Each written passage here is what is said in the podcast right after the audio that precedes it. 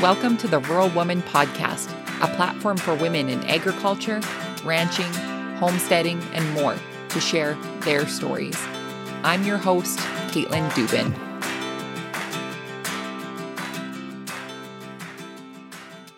This week's episode of the Rural Woman Podcast is brought to you by Shop Wild Rose Farmer. Your purchase from Shop Wild Rose Farmer, including the infamous I Am Your Farmer t shirt, as well as so many great other goodies, goes directly to supporting the Rural Woman podcast. Receive 10% off your first order when you sign up for the Wild Rose Farmer community email list. Head on over to wildrosefarmer.com to learn more. On this week's episode of the Rural Woman podcast, you'll meet Becky Doherty. Becky became a first generation farmer back in 2016 when her and her husband John, along with their two kids, Cadence and Keagan, bought a farm and started Stonepost Farms. The farm quickly evolved into a direct marketing business focusing on providing nutrient dense food, including pasture raised meats, naturally grown produce, free range eggs, and unpasteurized honey. The farm focuses on holistic management and regenerative agricultural practices. Becky has a newfound passion in agriculture with a desire to promote education in regenerative agriculture. She now focuses fully on the farm and its direct marketing business. In addition, she also volunteers as a board member for Organic Alberta and helps promote local food in the education system. I had the pleasure of meeting Becky face to face back in February at the Organic Alberta presentation that I did. And it was great to chat with her again. And I'm so excited to share her story with you. If you guys were interested in listening to my presentation that I did for the Organic Alberta conference, you can head back to episode number 45. And there is a live recording of my presentation as well as my interview with Kelly Sidoric. Before we get to Becky and her interview, let's go over the review of the week. This week's review comes from Ashley Kernan via Apple Podcast. This five star rating and review is titled Five Plus Stars. Woohoo! So it says, I have been so encouraged and inspired by the incredible women featured on this podcast. I love to listen while doing chores on my own little farm.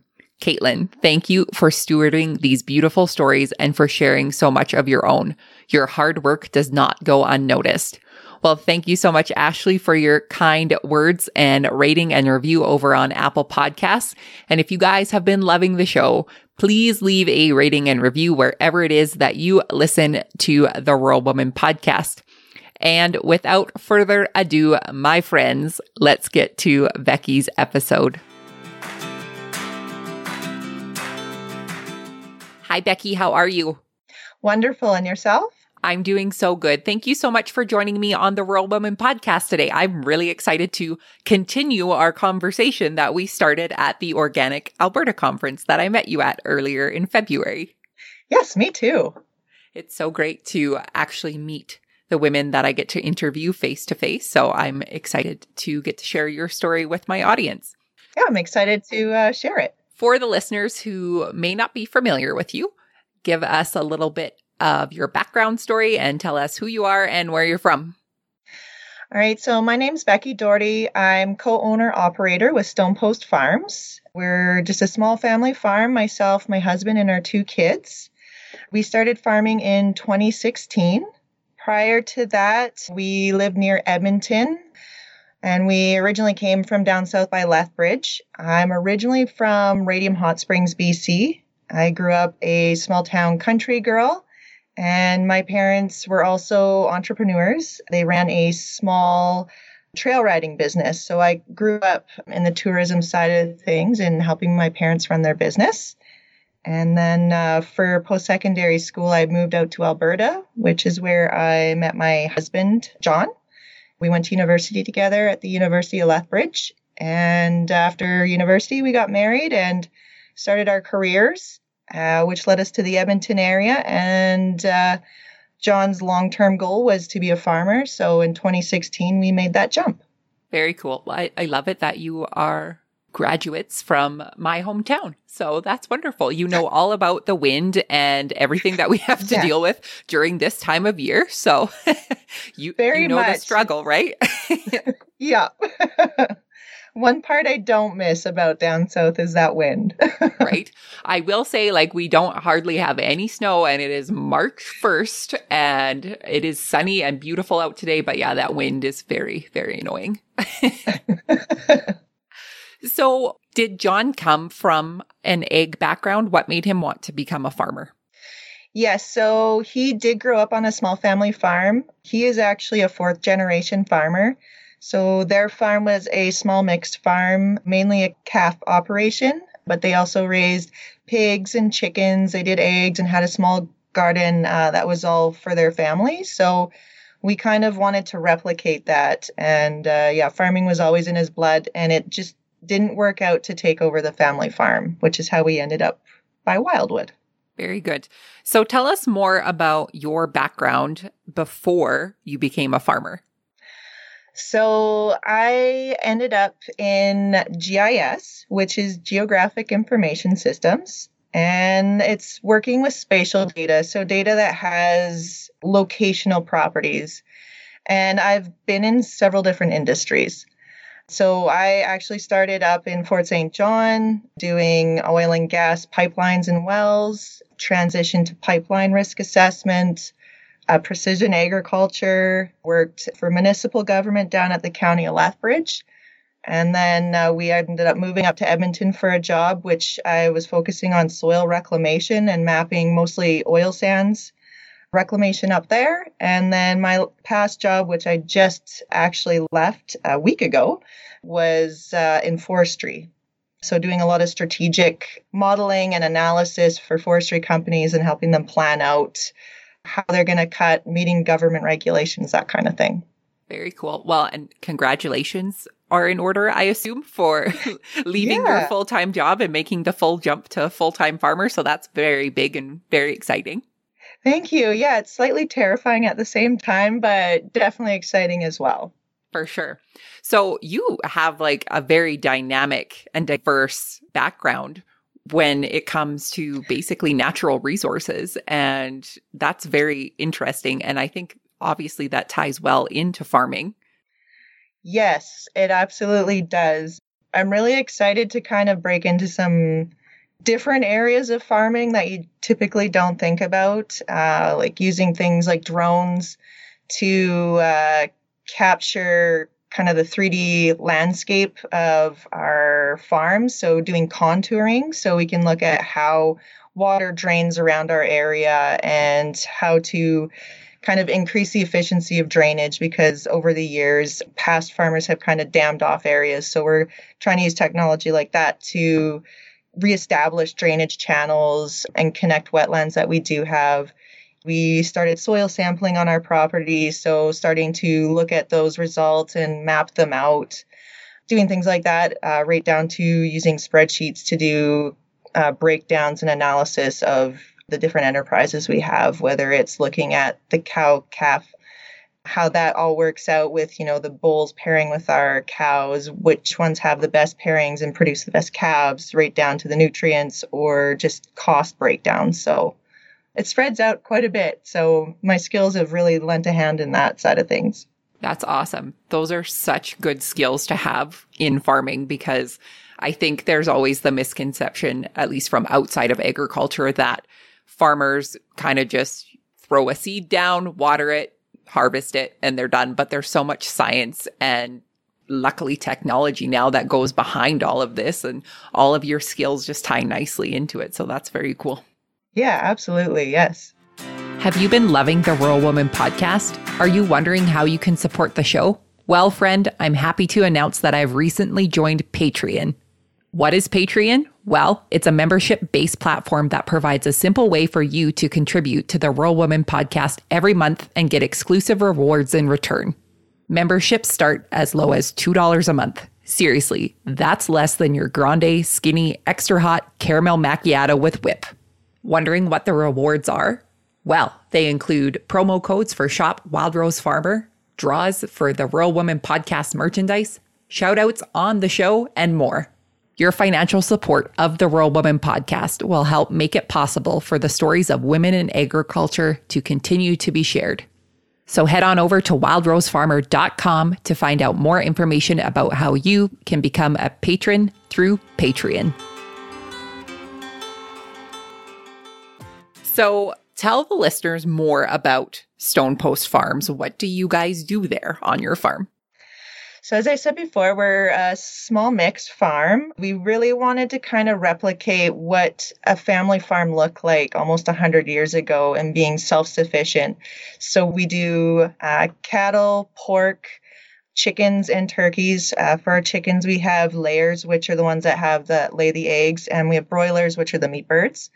We also run uh, just over an acre in market garden, which we expand on every year. We have a small apiary of four beehives so far, but we keep growing that uh, with each year. And we're also starting with uh, planting an orchard. So we've got lots of raspberries, Saskatoon berries, and we're starting to bring in cherries, strawberries, that kind of thing. And uh, we also want to incorporate agroforestry into it. So bringing trees and using that as part of our pasture system with our cattle. And so we direct market all of this and that's how we're trying to sustain ourselves is building ourselves big enough so that both my husband and I can work on the farm and sustain our family by selling all of these products. That's very cool. And what kind of marketing are you doing for your farm? Are you doing a CSA or online sales? So we're doing a little bit of everything. We started with the farmers markets. We just finished up our third year. We've started into CSAs. So we are into our third year of CSAs and we do it a little bit differently. So we have kind of the more traditional vegetable CSA, which we do in the summer. Uh, we're hoping to expand that into also offering a fall CSA. And then we do a meat and an egg CSA, which isn't typical. So people can sign up for three months. And for the meat one, you get a variety of meat every single week. And for the egg one, you get a dozen eggs every week. So we started doing that and we offer the meat and egg year round. And then we also, this past December, started doing an online store. Uh, we're still working out the kinks with that and trying out different platforms, but uh, trying to do a variety to kind of capture different aspects of our clientele. Very cool. And what would you say is the overall consensus from your consumer? Are they excited for this fresh produce and for the fresh meat? Is it kind of a new thing for them? What's kind of the overall consensus in your area? A lot of the people who have joined our CSA are incredibly excited about it. They really believe in that connection to the farmer and knowing where your food comes from.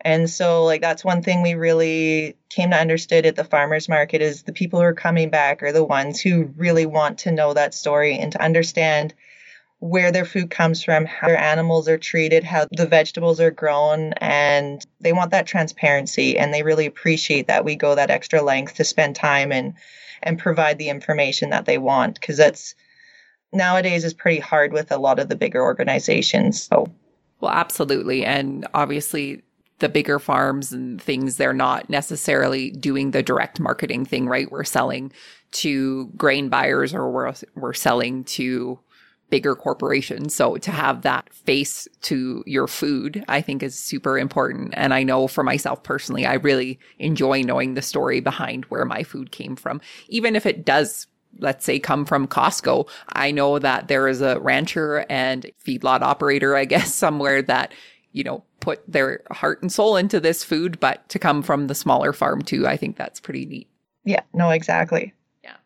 So on your website, I was doing some research beforehand and I really loved your tagline for Stonepost Farms. It says farming with ethics, sustainable and regenerative agricultural practices, producing nutrient dense food from our farm to your table.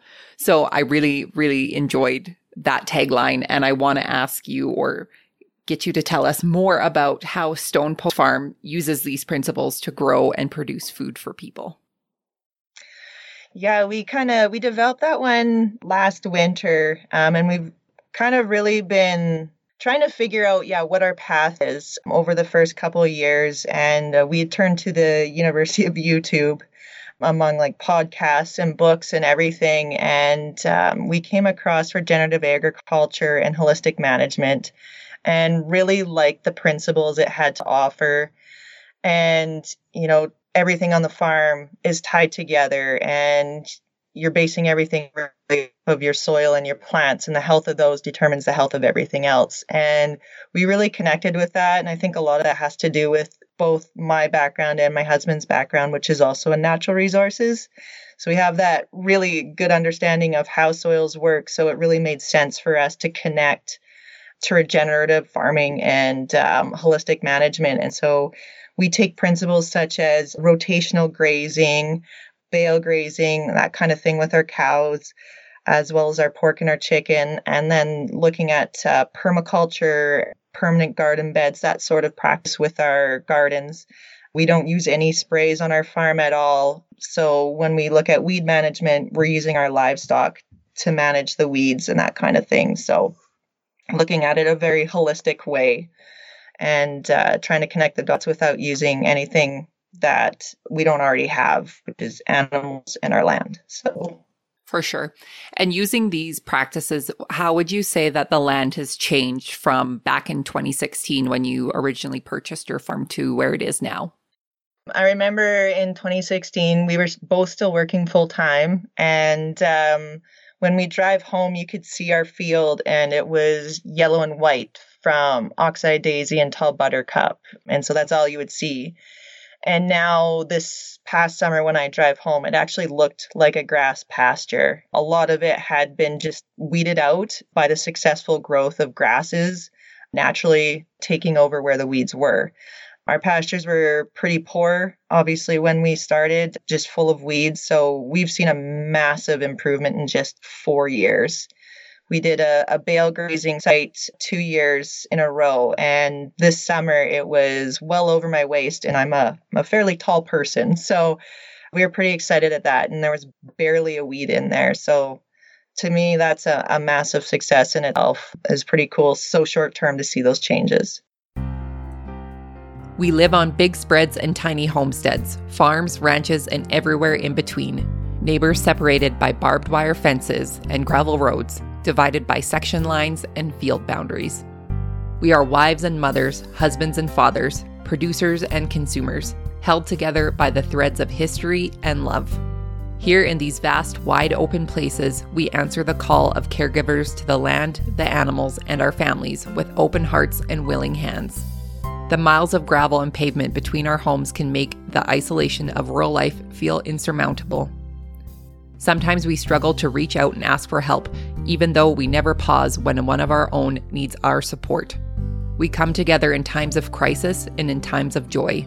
We celebrate together when the markets are up and hold each other together when the world falls apart. We support each other's families from the sidelines and in the trenches. We show up for each other, operating equipment, working cattle, cooking meals, and offering a shoulder to cry on when there's nothing else we can do. We may get knocked down, but together we get back up and carry on. We are fighters who never back down from a challenge or allow obstacles to stop us in our tracks. When the going gets tough, we rally. We rise from the ashes of heartbreak because this life is in our blood and it is part of our soul. Though we are proud of our independence and our strength, we know that together we can overcome challenges we can't handle alone. Introducing Rally, a charitable campaign aiming to bring agriculture together. The agricultural industry is like no other. Farmers and ranchers are truly the eternal optimists. We work against the clock and the elements on a daily basis. We stand alone in our fields and come together in need. The Rally campaign was built for this purpose to stand together and to support one another. We are the faces of agriculture no matter the size of our operations. We stand united whether we're conventional or organic, grass or grain finished, big ag or small farm. We're all in this together. The Rally campaign is a fundraising effort to provide funds for selected agricultural organizations. Funds raised through the Rally campaign will be donated to the Do More Agricultural Foundation, who is a not for profit organization focused on mental health in agriculture across Canada, and the AgrAbility Project, whose mission is to enhance the quality of life for farmers, ranchers, and other agricultural workers with disabilities so they, their families, and their communities can continue to succeed in rural America. Purchase your Rally Campaign t shirt over at Shop Wild Rose Farmer, with $4 of the proceeds being equally split between these two worthy organizations. For more information about the Rally campaign, head on over to wildrosefarmer.com slash rally. And you mentioned that you obviously attended the University of YouTube and the Google and all of those things. But was there any courses that you took or any resources that you particularly remember that were really helpful in your regenerative holistic management journey? We work with our uh, the West Central Forage Association is our local uh, association to the area, and they host a lot of courses throughout the year. So we've attended a few of those. There's a, a couple courses um, that my husband actually went to with Steve Kenyon and Joel Salatin, which was really a good Kickstarter for us. And then I attended uh, Regeneration Canada's Soil Symposium in 2018. And uh, just being able to connect with all those people and start forming like a bit of a network so you have people to kind of rely on and and learn from. Uh, we're pretty big, but the first one that really got me started was I did a Success for Women in Agriculture course back in 2017 and was able to connect to some pretty amazing women that were already on the the path to holistic management. So that's very cool. And is that a program that has continuously run since 2017 or was that just a one-time thing? I believe it was just a one time thing. We have been in the process of trying to start a bit of a peer group from that and doing kind of a, a leadership in with women in agriculture in the Alberta area. It's been a little slow to kind of pick up, but we're kind of just trying to do it organically and ask people to join and just even connect on Facebook. So we have a bit of a support system because like some of the ladies I've met there have been amazing and we've met up since and it's you know you can bounce ideas off them or just chat and see what they're going through and that, just having that resource has been fantastic. But unfortunately, I don't think that one is still going. But well, maybe you can start a new one now, Becky. Yeah, this could be your kickstart to start this whole thing over again. exactly. So, yeah. What would you say some of the biggest struggles have been as a first generation farmer? Knowledge and experience have been really challenging. You know, you come across an issue and not automatically knowing what to do and having to spend the time and to figure out what to do. And obviously, we learn a lot of lessons the hard way, as I think many, many people do, but you don't know until you try. Another one is just finances and time. We had to work both of us full time when we first started. And right now, we still have to have someone work full time just to make sure we have consistent income. So that's been a huge challenge. We just don't have that time to commit because we need to make the money to put into our farm. And it's a bit of a vicious circle, just trying to get going with farming, have the equipment and all that stuff. It's definitely a challenge, time and money. for sure. I think that's a challenge for even other generations of farming is the whole time and money thing. It is a continuous cycle of that being a struggle. yep. So, what are your plans then for Stonepost Farms? What do you hope to expand and what are your plans for the future? We're hoping within the next five years that we will be uh, completely sustainable without outside income for both myself and my husband. We are trying to grow our, our poultry uh, to the max that we're allowed without being quota. Right now, we're really expanding our pork. This past fall, we decided instead of just buying feeder pigs and raising them, that we're actually going to have our own sows and boars and breed and raise our own. So that one's been kind of an exciting adventure. So we're really hoping to expand upon that. And um, we're hoping to move away from the farmers market model and more to the online delivery pickup system as well as getting into restaurants and doing a little more wholesale. As farmers markets are fairly time intensive so we're kind of hoping just to build our clientele and then just work on word of mouth essentially from there. Very cool And Becky, what would you say is the most rewarding part about being a farmer for you? the smiles and the nice things people have to say about your food from our customers. They are just over the moon about how excited they are just to get a dozen eggs or when they come and pick up their produce basket and they can't wait to tell you about the amazing meal that they cooked with your food and just how thankful they are for the food that we do provide for them and the quality of it. And I, that really in itself is kind of been the the main reason we keep going. So I'd say that one. Yeah. Very good. That's a good one to have. well, and we all know the food that comes directly from somebody's garden tastes so much better than what it does from the grocery store. I don't care who you are. I think that's the common consensus. I think so too. yeah. Well, Becky, it has been so good catching up with you. I'm so happy to have met you at the Organic Alberta conference. I think it's, like I said before, it's great to be able to connect with people from agriculture face to face, and especially people who grow food the same way as you because as you know as organic and regenerative and holistic management we're kind of a small group in the grand scheme of things so it's always great to connect with people face to face absolutely for my listeners who would like to connect with you after the show, where can they find you online? So we have uh, Stonepost Farms on both Facebook and Instagram. So you can DM us or message us through there. Also can email me, farmerbecky at stonepostfarms.ca. And we're hoping soon this year to be starting up a YouTube channel, again called Stonepost Farms.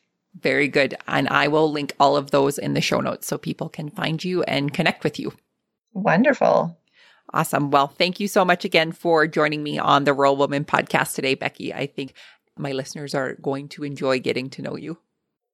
Oh, you're welcome. And thank you so much for having me. I really enjoyed it.